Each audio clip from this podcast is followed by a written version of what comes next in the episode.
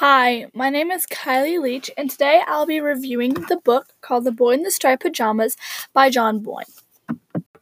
The book, The Boy in the Striped Pajamas, has many different themes and different plots throughout the whole book. It is a tearjerker.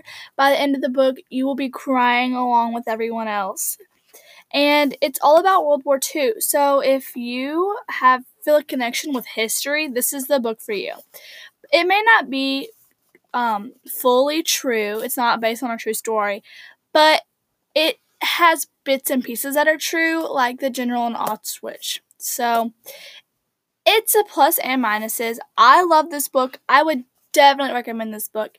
Um, it is amazing. It's inspirational. It's motivational, and it just shows you the true friendship. So the main plot of this book is friendship. Throughout this book, um, it introduces the main characters at the beginning. We first meet Bruno. Um, he is the most adventurous child, and it ends up being Bruno's family is German, and Bruno's dad is a German general. So the general moves out right outside the concentration camp, and then Bruno gets too adventurous. But one day, Bruno gets entirely too curious and sneaks out. As he sneaks out, he finds the concentration camp. He meets Shmuel. Shmuel is a Jew in the concentration camp. So the friendship becomes more and more strong, more built, and more in depth throughout the entire book. The boys, they meet each other on either side of the fence and Bruno brings Shmuel food, and they just create a friendship that is never like never seen before. And one of my favorite quotes in the book that backs up this plot of friendship and theme of friendship is when it says he looked down and did something quite out of character for him. He took hold of Shmuel's tiny hand in his and squeezed it tightly. You are my best friend, Shmuel, he said, my best friend for life. That is something that Bruno says, and it shows that friendship can lead you anywhere. So, um, like I said in the beginning of this podcast, um, Bruno gets too curious, and it is very hard to go throughout this book and try to explain to you the major themes and plots without spoiling anything. This book has so many suspenseful areas and moments and surprises and plot twists. It's very difficult. So I'm going to do my best to not spoil this. So, back to what we were talking about how Bruno gets entirely too curious.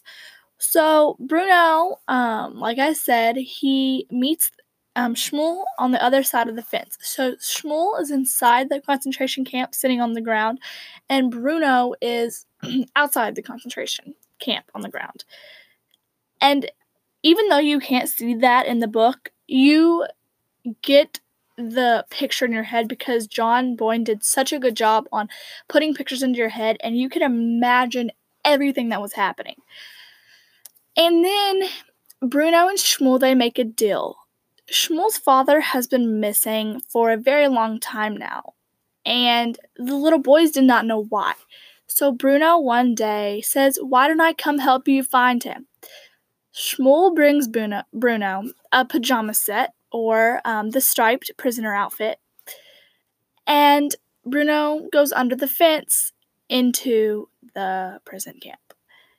And then I'm not going to say anything else. I don't want to spoil anything, but I will tell you Bruno leaves his clothes right outside the prison camp in a little pile with his little boot rain boots because it was raining that day and his mother goes looking for him and they can never find them. He never finds Bruno again, ever. Bruno's gone missing.